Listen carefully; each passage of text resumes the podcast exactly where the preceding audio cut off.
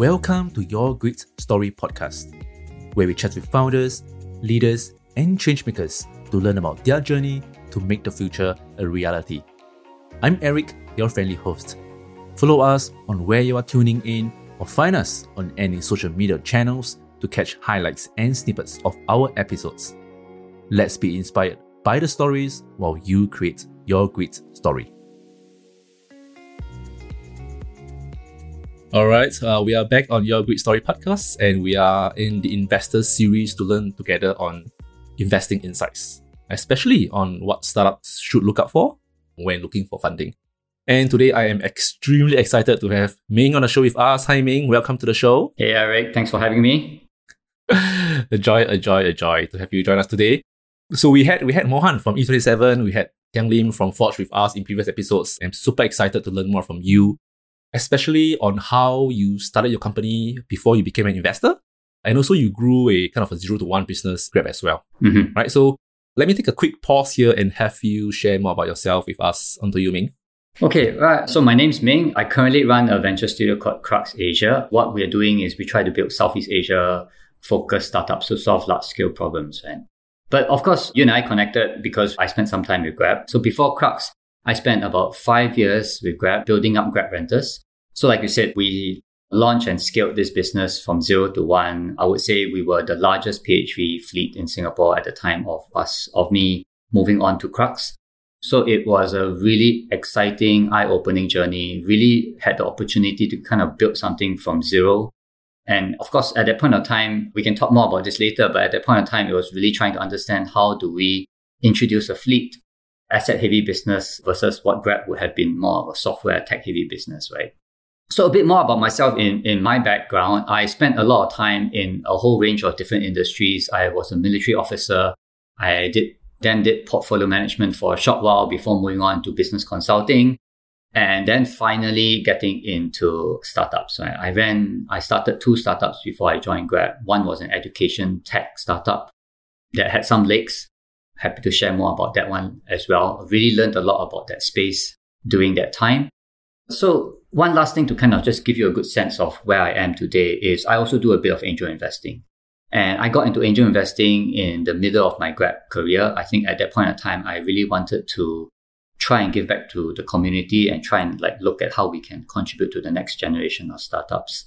So right now, I'm actually an investment committee member of network called Angel School, which has more than a thousand angels across the globe. Nice, nice, super awesome introduction. Thanks for that. So let's start. Let's start there. I mean, given that I'm a I'm a I'm a grabber right now, right? And and you ex grabber, so share with us a, little, a bit more about your time at Grab, and how was how was Grab rental like in those days, right? And what some lessons learned growing from zero to what it is? Yeah, so Grab Rentals was always a very interesting business, especially when we were, you know, in 2015, 2016, seeing the introduction of ride hailing in the form of Uber and Grab into the space, right? And the premise back then was, hey, let's try and utilize the existing supply of taxis or cars to you know, transform the way ride hailing or street hailing was being done at that point of time. So the biggest question I had and many people had was why do we need to buy a fleet, right? And why do we need to buy cars and go into a business that's completely off tangent from what you think Uber or Grab would have been like? But the truth, and this is something that I also learned, was it's really about demand and supply. And we, Grab at that point of time had already found product market fit, right? There was already a very clear demand to be able to do ride hailing through an app. But the problem was there were not enough cars.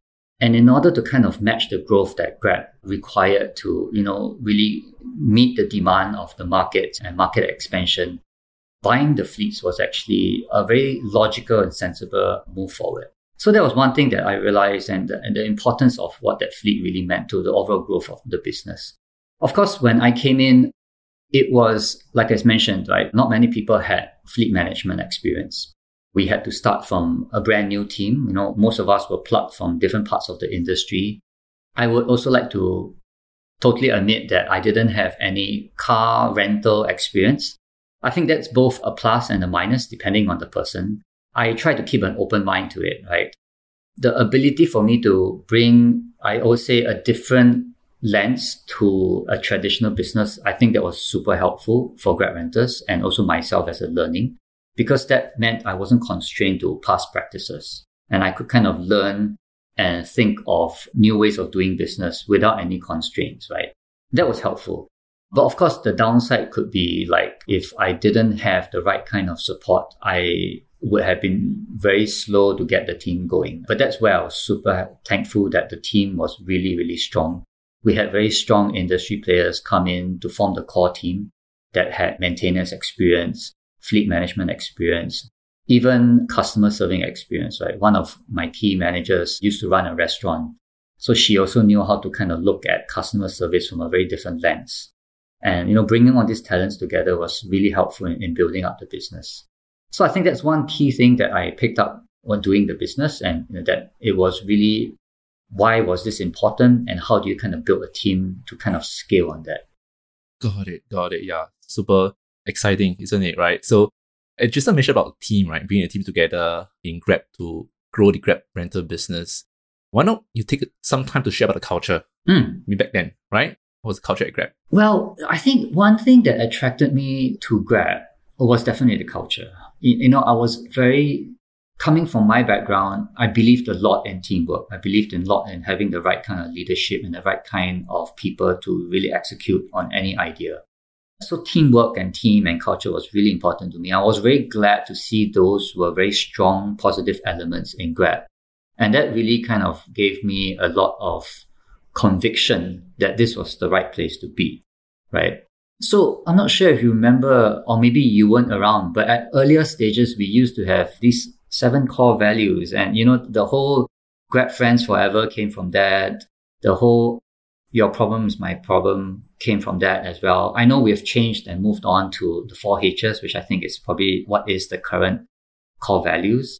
But I think it was really interesting to have those set of values because those were easily articulated and those were very easy to connect with, right? You know, like BFF and GFF, people could understand that very easily. And it really allowed us to translate those things down to the team, right? Because we also had very young, energetic team members coming from different parts of society, different backgrounds.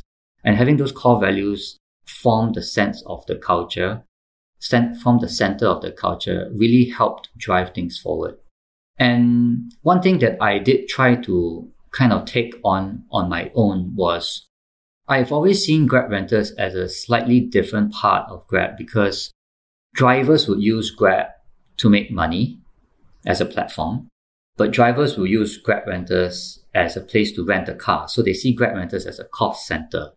So in other words, the way we looked at our drivers is slightly different from how Grab as a whole will look at the drivers, right? To us, we were definitely providing a service, an asset and that asset has to be reliable. The minute the car breaks down, they will lose two, three hours of earning income, right?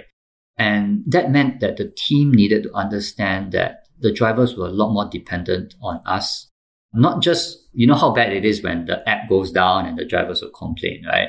But we will have times when, when, when a driver gets into an accident or when the driver's cars break down, it's a lot more personal to them because they are going through that experience themselves. They don't have anyone to share it with, and only they themselves are getting their income affected, right? So I had to double down on the customer centricity that we also talk about in Grab with our team and our drivers. So these were some of the things that we looked at both at the Grab level of culture and of course within Grab Rentals. I think one last thing I can add to that is as a business, we were responsible for very expensive assets, right? You know how cars are ex- so expensive now, right? But back then they were slightly cheaper, but still a, a very high expense. And we had to pay very careful attention to how we were looking at the financials behind the business. And that also meant instilling a long-term discipline in both teams, right? Operational teams or commercial teams, right? How do we set the right kind of prices that make sense for the drivers but also for the business. But how do we build operational processes around serving the drivers? For example, we didn't used to have standby cars available for drivers who had a breakdown. But we knew how painful it was, right? Once the car is down, it's three, four hours of lost time. We would immediately send a replacement car over to the driver, right? And so he or she can be on the road, you know, within one hour of reporting a breakdown. So these were the things that we we looked at like from a cultural point of view and how Grab built this overarching culture and how we kind of looked at it internally as a team. Got it. Yeah, I think I think the main point you kind of drive is really reliability as a service. Oh, right? Yeah. Right? Reliability and scalability, right? And trust is a building trust in the drivers. I think I think that's where it's super important as a business or for every business to build trust and this whole strong bridge, right? Uh, with, your, with your partners. On the point of pricing, right? Obviously, it's going to be different this few years with the with the COE going up to hundred thousand, I guess, right? With getting acquiring new cars, we could spend like a few episodes talking about uh, pricing for cars, but because just winding back a little bit, right? Just like I mentioned about team at Grab, right? Which is the positive culture, the Grabbers come together. And I mean, last month in June 2023 was a painful month, right? Where things happen, when when there is a layoff in Grab. And thanks to you, I think you, you have created to share the community the list of companies they are hiring as well as ex-grabbers to look at look for opportunities. So share a little bit more about the motivation behind that. Yeah. So I think my time in Grab really I think I'm indebted to Grab on, on a lot of levels, right? I had the opportunity to do something that I really liked. I had the opportunity to work with really strong leaders and really great team. And, you know, Grab will always be a very large part of, I would say, if you look at my career, it will be a very large part of my career, right? And besides my time with SCF, which I was bonded, so that's eight years, Grab is the place that I spent the longest time with in terms of a company. So I think that connection was very real to me. And I myself, we had to go through another RIF in sometime in 2020 because of COVID. That was also a necessary move. But that also gave me, back then as a leader and a manager, we had to execute on the RIF, right? And we had to make really painful choices. So all these things etched very deeply in my mind, you know, how going through the exercise, how the team felt after it, how the impacted grabber felt after it. And I, I can feel that around, you know, this second time because it's so much bigger, it's, you know, a lot more people impacted. So I think to me, that really triggered me. It's like, hey, is there something that we can do, right? And the truth is, it's not hard to kind of think about it because people who are impacted, there are a few things that they look out for. I know most of them would want to have that continuity. Where else are the opportunities in jobs and roles for them, right? And that was a very quick and easy thing for me to kind of try and pull together. Uh, the great thing is, thankfully, with the startup industry and the ecosystem being so vibrant, there are constantly plenty of companies that are hiring, right? And that really allowed me to kind of put some of these things together. We are currently talking to a few other impacted grabbers on what else can we do. I think there are some more nuanced situations that could be a little bit harder to handle that it's not just like one size fit all. We are reaching out to those grabbers as well to try and see if there are sessions that we can do or just try and find out what exactly their situation is like and, and how we can help. Yeah, so that's kind of like you know the motivation behind it and just getting people to get back into moving on, right? Because emotionally and psychologically, I, I can imagine it can be quite hard to handle. But the truth is, it doesn't, you know, such an exercise doesn't really reflect the individual's capability or talent, right? It might affect the confidence for a short while, but hey, I feel there's just plenty of opportunities for folks to move on to. And this is a great pool of talent, right? Coming from a great brand name, there's many opportunities for folks. And I just wanted to kind of let them know that that's the case, right? And, and don't be too bogged down emotionally or affected by it. Yeah, yeah. And, and also kind of staying positive and with opportunities out there, with startups growing and it's greener pasture perhaps where startups are growing into into new verticals and new new space. So speaking about startups, yeah, by the way, happy to support anything you're doing, right? In terms of getting ex-grabbers. Thank you. Thank you. We'll definitely reach out to you as well on that. Yeah. Awesome. Awesome. Yep. So talking about startups, so just shifting gears to just like I mentioned about education tech, right? That you were you were starting company before. Share with us a bit about, about a journey about starting a edu tech startup. Okay, so the company is called Tutate, and I started this around, I would say 2010, 20, maybe 2010, 2011. So I would say pretty early, right? And you mentioned yourself, you were part of the NOC batch in 2011. I think you also kind of saw the early nascent stages of startups.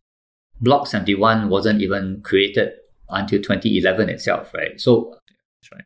I would say I was super early, and, and, and that's two problems. One, the maturity of the ecosystem was definitely far from what it is today, right? And secondly, I obviously was also very naive, right? You're not knowing about about what the space is like, you know, how to do fundraising, how to do product development. All of those things were something that I had to learn, I would say, painfully and you know, step by step. But what really motivated me was I am a builder and an operator at heart, right? And I've always wanted to see how technology can be used to change the way things are being done. I'm, I'm a bit of a, I can't stay with an existing system. I always try to look for efficiencies. I try and look for things that can be made better, right? So putting all these things together, it was really a, a self-discovery journey. Like, you know, how do you go about building something that people don't really know whether they need it or not, right? Maybe to also add one more dimension, this was also kind of the time when iPads and tablets were taking off. And we had a very simple idea of just trying to digitize assessment books. And this was, you know, 13, 15 years ago. And with the iPads coming in, and we wanted to change that. So it was really naive. It was a self discovery journey. We went into the space. But of course, very soon we started to learn about like how customers were responding to it, what were the options available to us, why they didn't like the product or what they liked about it. And, you know, the whole idea about pivoting, that was something that I had to learn you know, firsthand as well, right? You know, the minute you see resistance from customers or users, you had to kind of figure out what exactly was going on and what they didn't like about it. So that was also something that I had to pivot multiple times throughout that journey as well. Mm. So tell us a bit, a bit more, right? So double clicking on the pivots, how do you wrap that up, right? Yeah. A few pivots. Yeah. So like I said, right, the simple idea was really just starting off with digitization. And we quickly learned that when faced with the options of a physical book and a digital book, and you're talking about assessment books at this point in time, pure digitization just doesn't cut it. People want to have something they can feel, they can write on, they can actually, you know, flip through. And so I learned early on that just because you can go digital doesn't mean you should go digital. So that was the first thing, right? And secondly, what I learned out of that, when it comes to any business, brand trust is critical. And you mentioned this just now, right? Getting loyalty, getting trust is something that you can't shortcut. You cannot buy. It's something that you really have to cultivate over time, over engagement, over people using your products or services and trusting you along the way. And education is one of the spaces that I feel takes a long time to build brand trust because you know how sacred this education journey is for Singaporeans, right? You know, we have our PSLE, we have our O levels and A levels, and yes, we have two train programs now and IB. But it's a space that I would say customers, aka parents, don't want to take risks right? You need to have a very solid brand name. People trust you. You've been around long enough as a brand. And that was one thing that didn't work in our favor because as a startup, we were very young in the space, right? And we didn't have any track record. It was difficult to convince parents or even teachers, which we pivoted to different customer groups along the way. It was difficult to kind of get them to trust the brand, right? And so coming down to pivots, that was when we realized parents were very difficult to address and people didn't like digital versus physical. And that's when we started pivoting towards a learning management system and started talking to tuition centers and teachers. There were some successes there. I think that's when we started slowly getting traction. But I think that was also a time when we were coming on to a lot of existing players in the space and providers who already had learning management systems and they were very well entrenched in you know the sectors that they were in so while we were gaining traction, what we learned was to fight with the big boys is a whole different set of rules and games, right? Once again, you needed the capital, you needed the presence, and you needed early adopters to kind of push that and grow. So that's when we did our third pivot, when we started to introduce analytics into our platform. And I think that really made a difference because analytics was something that was also, once again, very early stage at that point in time. I'm now talking about 2013, 2014, right? You know, now you have AIs and you've got very good platforms that are able to provide an AI layer to assessments and, and analytics. You know, when we came into this, it was really early stage. But I think the analytics angle started to make a lot of sense and, and there was a lot more value and combining it with the Singapore content. I think that's where people started seeing, hey, this, there's some legs here, right? So we kind of went through three broad pivots throughout that journey during that time. Wow, wow, wow. Yeah. So I think just just going back a little bit on on mentioned about timing, right? It was early, right? It was kind of early, right? Back in 2012, right? 2013. when you said right, iPad just just came out, right? And it's all about timing. That's, that's that's one. And then you had a three kind of broad big pivots, and you were constantly trying to find a unique value prop, yes. right? For example, analytics, building like graph to them inform them like what, what is working better or from a learning management perspective, right? What's better to reinvest perhaps or to yeah. connect to parents perhaps, right?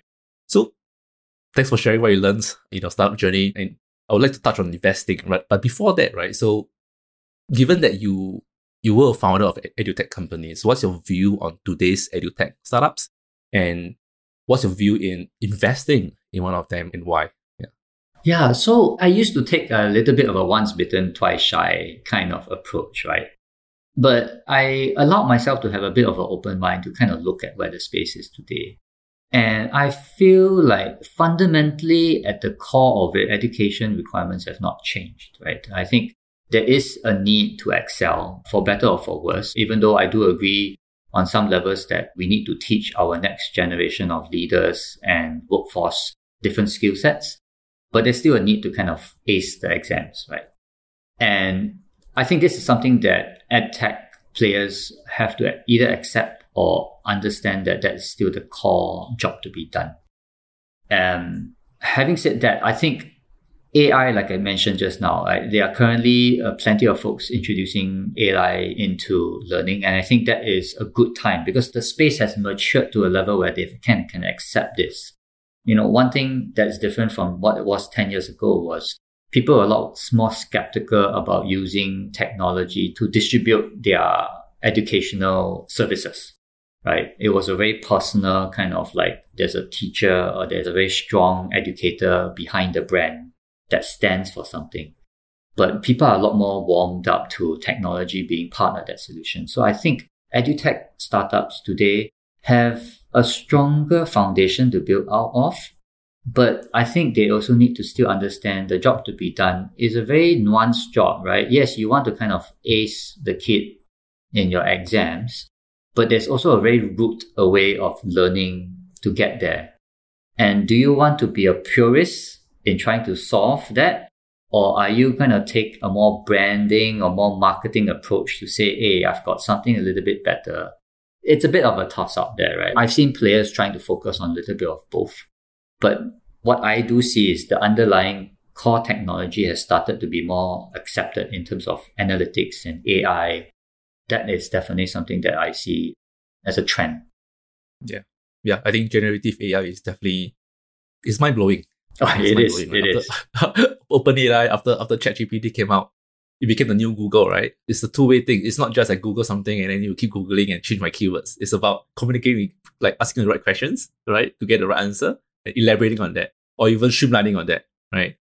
Yeah. Cool. Awesome. So let's, I mean, just like talk about edu tech investments opportunities perhaps, but let's broaden that more to any investment, right? Just I mentioned about your mm-hmm. angel investor. Tell us a bit more about your, your investment principles or even some of the common things you look out for for startups. Yeah, so I like that question, right? Because I think we're, we are all individuals ourselves and we all subscribe to a certain philosophy or a certain theory. For me, I, I tend to be a little bit more like starting from what I am in my own kind of like vision I have for myself and what I want to kind of like contribute. And I think fundamentally, I always look for opportunities, products or services that can just uplift people or society.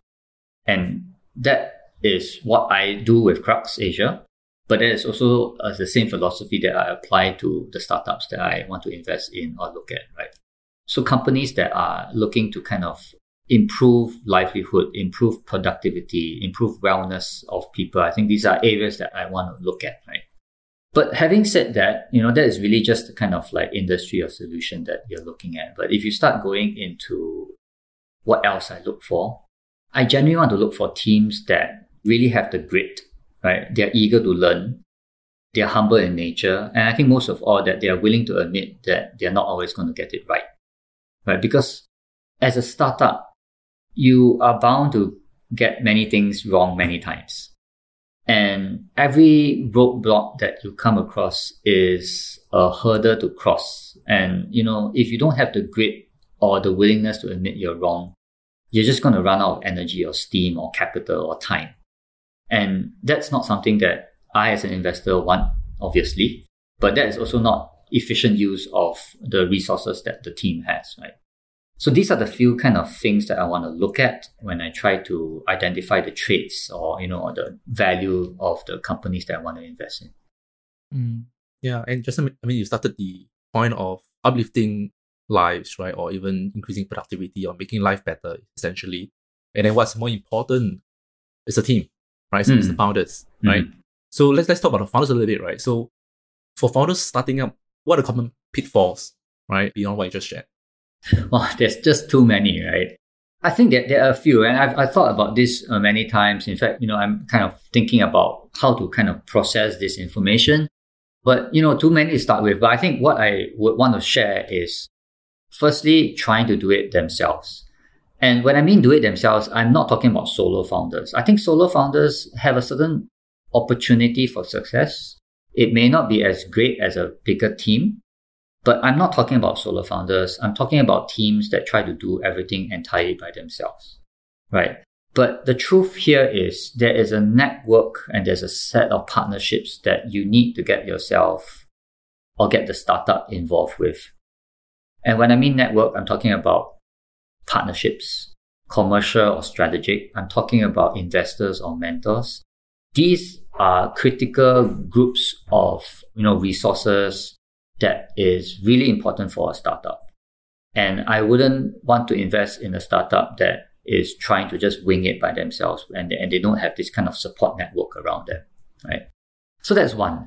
Uh, secondly, I do see a lot of uh, founders that come to me uh, who want to do a startup but are not willing to quit their full time job. Uh, I think that's a red flag once again, right? I like to say that um, if you are at the prototyping stage and you kind of want to do it on a part-time basis, I think that's fine. But the minute you go to market and you are still not willing to, you know, drop your full-time role, I think that's a very clear sign that we, we you know, it's, it's not worth the capital or time from an investor's point of view, right? I think lastly, and I think this is debatable uh, for some people, but trying to rush a product or service or startup into market is also something that I think a potential pitfall for certain brands and certain companies, right? Back to how we talked about brand trust and brand loyalty. Some things just need time. You could pump a lot of money into ads or SEOs or, or marketing just to get the brand to where it can be. But if you don't have that customer loyalty, you just need to go through the journey to get to customer loyalty, and that takes time. And I think trying to accelerate that without the right resources can be detrimental to the brand, right? For example, if you try to rush a product out too quickly because you, you want to kind of like get to the next version without getting customers used to your earlier version, that breaks trust, that breaks usage.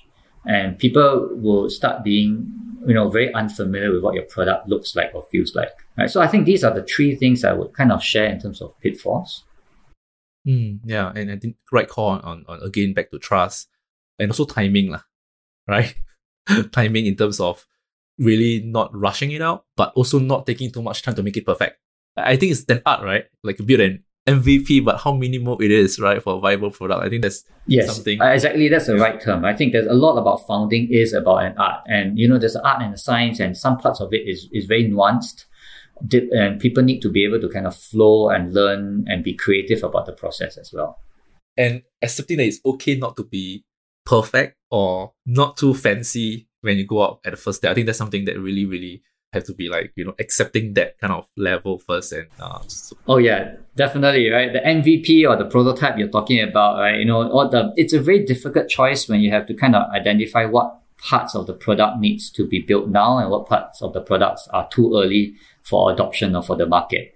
And that's also art, like you said. We can't always figure out whether customers really like this or not there are ways to kind of hack it, right? Or do a bit of validation by testing small little things. And these are small little hacks in, in I think the whole venture building process and the startup process that, you know, first time founders may not understand.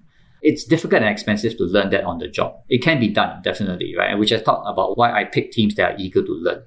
Because it's really about these kind of real life lessons that when you hit the market and customers respond to your product, and that's when you really are able to kind of say, yes, I got this right. No, we didn't. Let's fix it. Yeah, cool, cool, cool. All right. So, I mean, given that you have invested in, in multiple companies, do you mind sharing, you know, which is the top, I don't know, company or top investment that you're most proud of, maybe? Well, I can't say that I have winners or because most of these have not had have any exit. So I've only had one exit so far. And you know, if you put an investment into a startup, you're talking about five, seven, eight years before you you kind of see where the outcome is from, right? So we do have one unicorn that is great news, but I think the one that I'm proudest of is actually a smaller startup that has really been able to take the punches and pivot and you know and get back on their feet, right? I don't want to name names, but there's this startup that we looked at in the States. They suffered a very big setback a couple of years back where they were close to closing shop. And it was a difficult time for the team. They kind of had to kind of regroup and reorganize. And it was also at a time when they're realizing that their initial product was not finding product market fit. But they were able to kind of say, okay, let's put this episode behind us. Let's look at the product again and find where we could potentially pivot. They kind of cut back on their costs. We look at what they were burning. And, you know, I'm happy to say that they've kind of pivoted and found a new direction to go in. And that's something that really, you know, it it's great to see that kind of grit and that kind of success. I mean, I hope all the best for them in, in the forward journey because it's still a long way to, for them to go. But just to see them, you know, get knocked down and picked up again, I think that's something that's really wonderful to see. Yeah, yeah. Actually, actually, pretty much relatively common pitfall is that a founder love their product too much, and it's human lah. It's human. I mean, we love our production, right? You know, and it's, it's hard to just say let go and move people to something totally different. It is, right? The, the whole emotional attachment to it, people calling it their baby, their kid, you know, I totally see that, right? And I think that's also something that rightfully, like you asked just now, it's also another pitfall, right? That being just emotionally attached to, to that solution. But I think this is where data driven, you know, decision making is super important, right? Before you even put your product into the market, you must be ready to collect the data. You need to identify what are the kind of success metrics data that you're looking for and start measuring against it and you know have a very honest conversation with yourself and the team like okay the metrics are not matching it. You know admit that something is wrong and, and make the pivot uh, make that switch.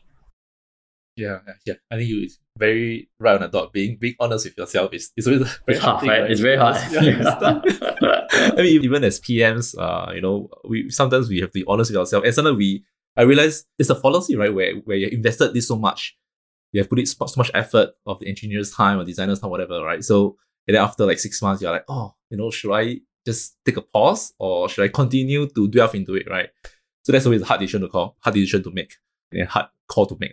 Yeah. yeah, definitely. Cool. As we wrap up, a few more questions to investments is any verticals or industries you are kind of looking into this especially for the founders who might be listening in, mm-hmm. right, and looking for investments. Yeah. Yeah. So we talked about generative AI. I think this is something that is, you know, I'm super excited about it, right? For multiple reasons. I used to spend a bit of my career as a semi-professional photographer. I would like to think I have a bit of creative interest in that space, right? And to see how generative AI has changed the way you know visuals, photography, illustrations are generated is eye opening. It, it really kind of connects to that creative side of me to think about how you know photography, video production, you know, just illustration can be you know accelerated, high quality, really good stuff, right?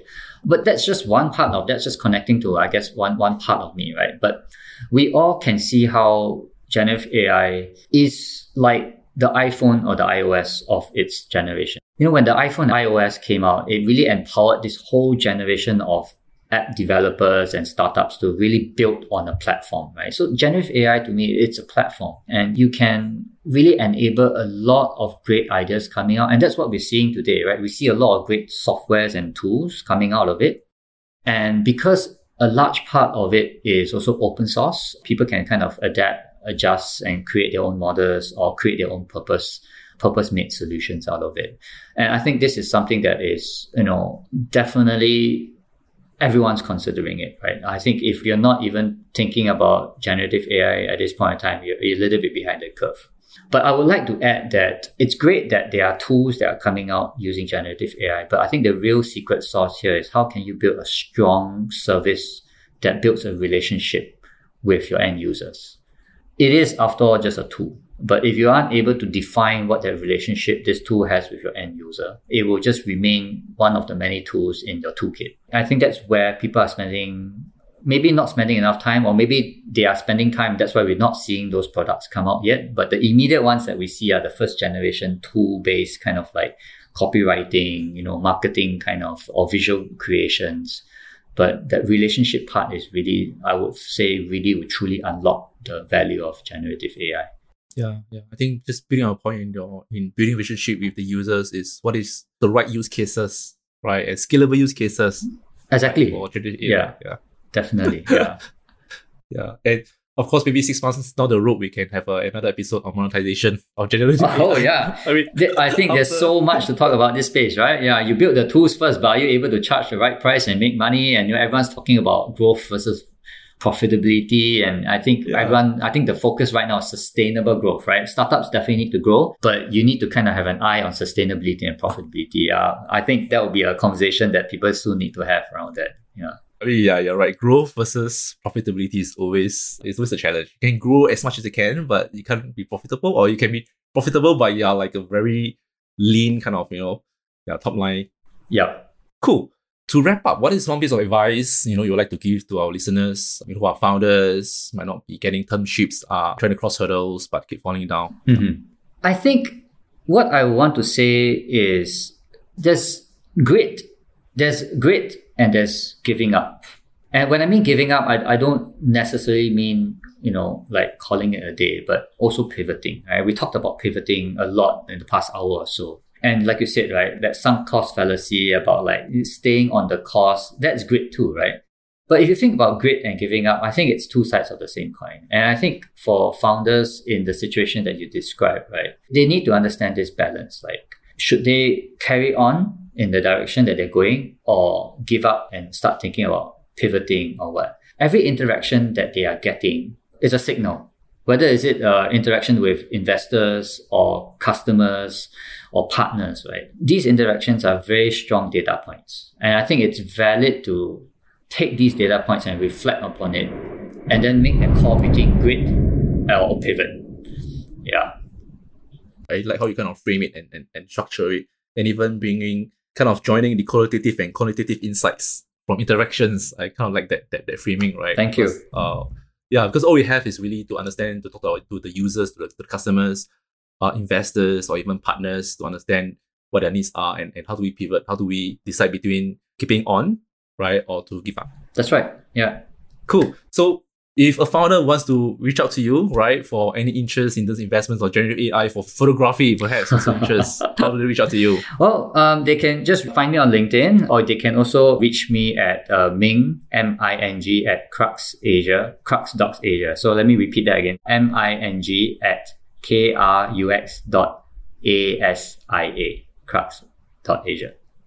Awesome, super duper. Okay, I will I will put in a show note so that you know. Thank you very much. To you, can reach out to you, and hopefully you found find a startup, find a team of founders who is doing generative AI for photography, which is your interest. uh, and thank you for your timing for the past forty five minutes. Super Thank you for having me. It was really good chatting with you. Thank you, thank you. All right. Take care. All right, take care. Thank you for tuning in to Your Grit Story podcast. If you enjoyed this episode, please share it with your friends. Chase your dreams, live out your passion, and discover your great story.